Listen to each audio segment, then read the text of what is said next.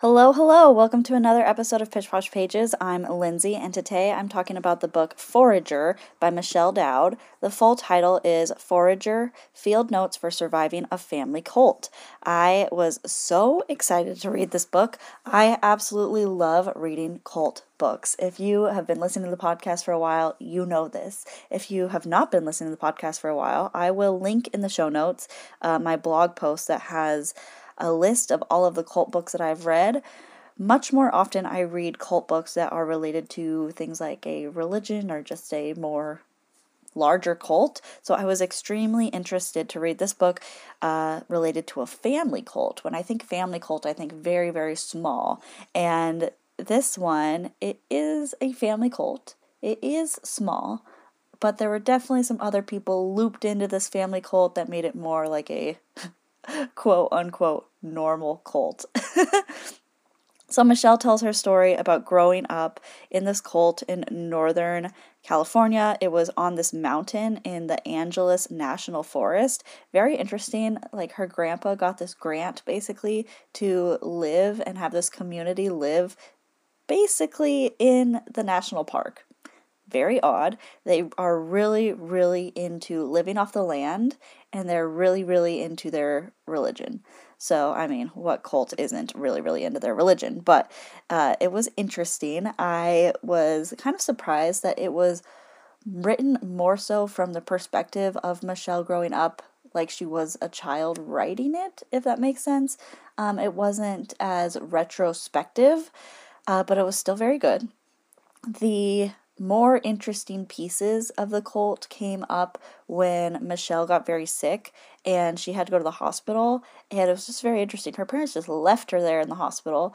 Uh, I mean, I think that is just also more of a, a sign of the times. I'm thinking during the time period, it was more common for a parent to leave a child in the hospital for an extended period of time because they had to go to work or do whatever they had to do. Whereas now, uh, I don't think that's really what happens. I think if in most cases, if a child is in the hospital for an extended period of time, uh, a parent will be there or try to be there at least every day. And there were weeks at a time where Michelle was in this hospital and she's just all alone, just waiting for somebody to come see her. And she's like a child. And it's that part is wild. Um, the ultra religious aspect. It's very fundamentalist Christianity, very much reading the Bible and taking it very literally and because this specific cult, they don't really have a name, but because this specific cult is so into nature and living off the land and those kind of rules, it is also very much into the patriarchy. And men are the masters and follow what the men tell you to do. Those are kind of the two pillars I saw living off the land and listening to the men. But because they were living off the land, it was more so like they were taking the Bible more literally because there are things in the Bible in the Old Testament more so where they're talking about like the 40 years in the desert and living off of, you know, very little resources. And so that is kind of interesting. And blessed are the meek, blessed are the poor in spirit, because they will inherit the earth. If you know those kind of things, like it's good to be poor and not have so much. And uh, that means you're a truer, closer being to God. You know what I'm saying there? Maybe you do, maybe I don't. Maybe I'm not explaining that very well, but these kids, this family was extremely isolated from the normal world uh, after they moved to the mountain. There's kind of two locations for this cult the mountain and the field. And it's just kind of just really weird. But the kids, when they were really young, they went to a normal school. So they got some of that regular, normal education, and then it was taken away from them. And I think that is obviously much more shocking to the system uh, it was just a very interesting read. Some of the things that happened were just weird, as they are with most most cults. But I liked the book, but there was definitely things missing. This is definitely not my favorite cult memoir I've ever read. Definitely not even close. So I'm gonna read a one star review and a five star review uh, that I found, and then I'll give you my final thoughts on what I thought about the book. So. Here we go. Here's a one star review from Sea Sage. Subject line is Not worth it. Reviews were amazing. Book, not so much. Not clear or clean writing, as said, just not well written. I kept waiting for it to get astonishing. Never did. Disappointing. Didn't get a sense of her parents or siblings or what it was she spent her days doing. So the writing, like I said, it is written from the perspective of her in her youth. So it's like, I was five years old, I was eight years old, I was 10 years old, and what she went through during those times. And it's written in that voice and i don't really mind books written that way but for whatever reason in this book i didn't love it. And what i really didn't enjoy that there were there were multiple times she started telling a story and she didn't finish. Like she tells the story and it gets up to a certain point and then she doesn't say like what her consequences were like she broke the rules and then we don't get to hear what the consequences were because then we jump like four months ahead. And there were multiple times in the book where that happened. There's one in particular. She snuck out of her house, took the family snowmobile, and like drove deep into the woods because she was going to run away or something. And then the chapter just ends. What the hell? It, that was weird. I really, that chapter particularly made me really angry. Um, yeah, so let's read a five star review and then I'll talk more. This is a five star from Eric Odegaard. Subject line is A Triumph of Human Spirit. In the largest sense, this book is about working with what you have on hand. Michelle Dowd faced one trauma after another by doing just that, assessing each situation and learning how to make the most of horrifying circumstances. Not only does she literally forage and live off the land because the cult in which she grew up has forced her into a strange sort of substance subsistence living, but she also metaphorically forages for ideas and ways of thinking that will move her beyond the confines of her doomsday worldview in which she was raised. In another sense, however, this book is about someone who cultivated courage from deep within. It's one of the most impressive accounts of self reliance that I've ever read.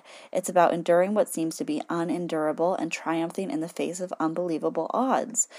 The part of the book that resonated with me the most was the way in which nature is celebrated. Here is someone who has every right to see nature as an enemy, or at the very least, an unwelcome obstacle to be conquered in the name of survival, yet nature is the escape, the means to find freedom. If you're looking for a book about what the human spirit is capable of, consider giving this one a try.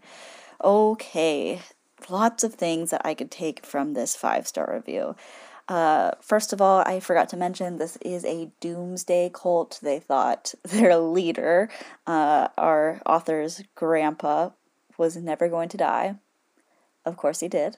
Uh, they thought the end was near and they were prepping uh, for the Lord to come, take them up to the heavens, and that didn't happen. Yeah, I I mean it's a doomsday cult, but it didn't really seem like that was a huge focus of the book at all. Uh, I also this is off topic, not in this review, but Michelle was abused, and you could call living in this way abuse on its own, which uh, that's borderline, I would say. But she was sexually abused by members of the cult as well. So you've been warned there.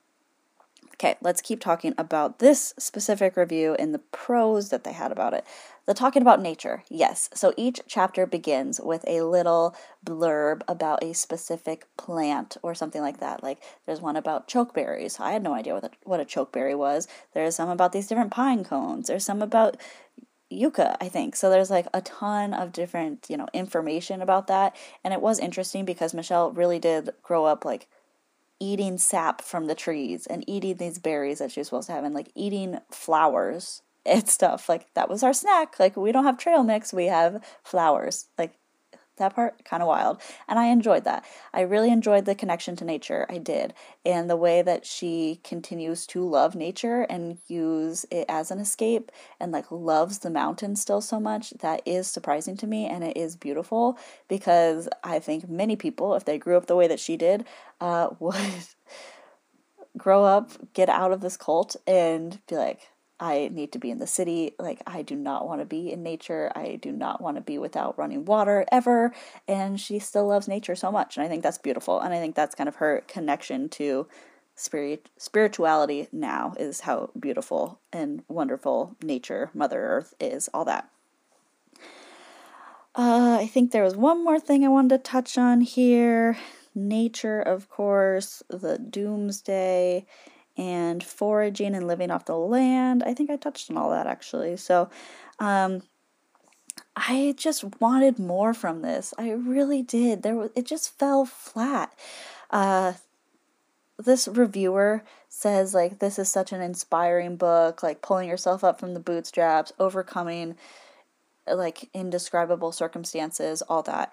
And what that makes me think of are books like Maid and Educated, um, and a lot of the other like cult books that I've read. But they just gave a little more insight into the day to day, which is something I really enjoy from a memoir, is like understanding truly the day to day.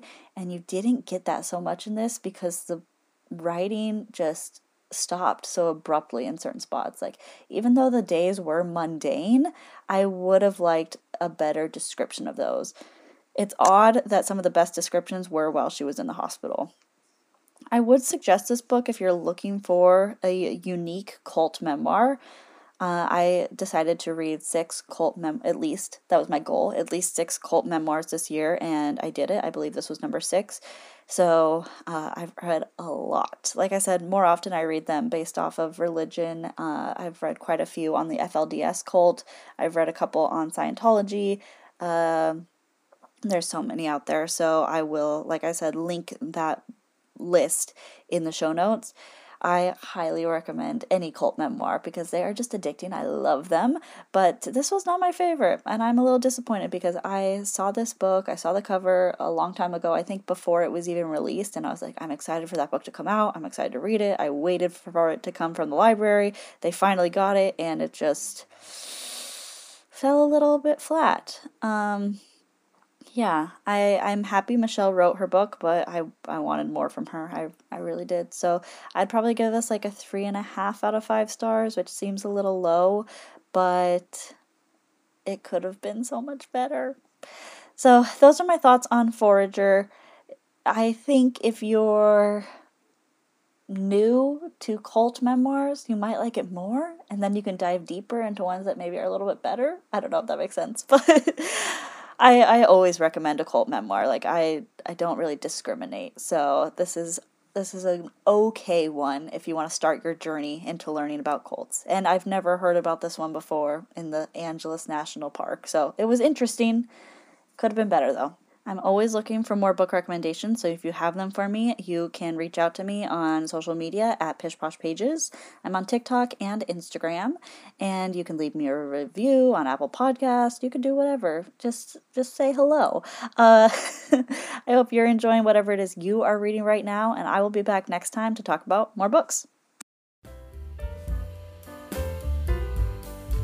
Thank you for listening to this episode of Pish Posh Pages. If you loved it, leave us a five star review on Apple Podcasts, or follow us on Spotify, or just share wherever you listen to podcasts. Also, follow our Bookstagram, Instagram, whatever you want to call it, at Pish Posh Pages for more book talk. We want to have more people in our No Strings Attached book club. I'm so glad that you were here, and we'll be talking about more books next time. See you soon, and happy reading!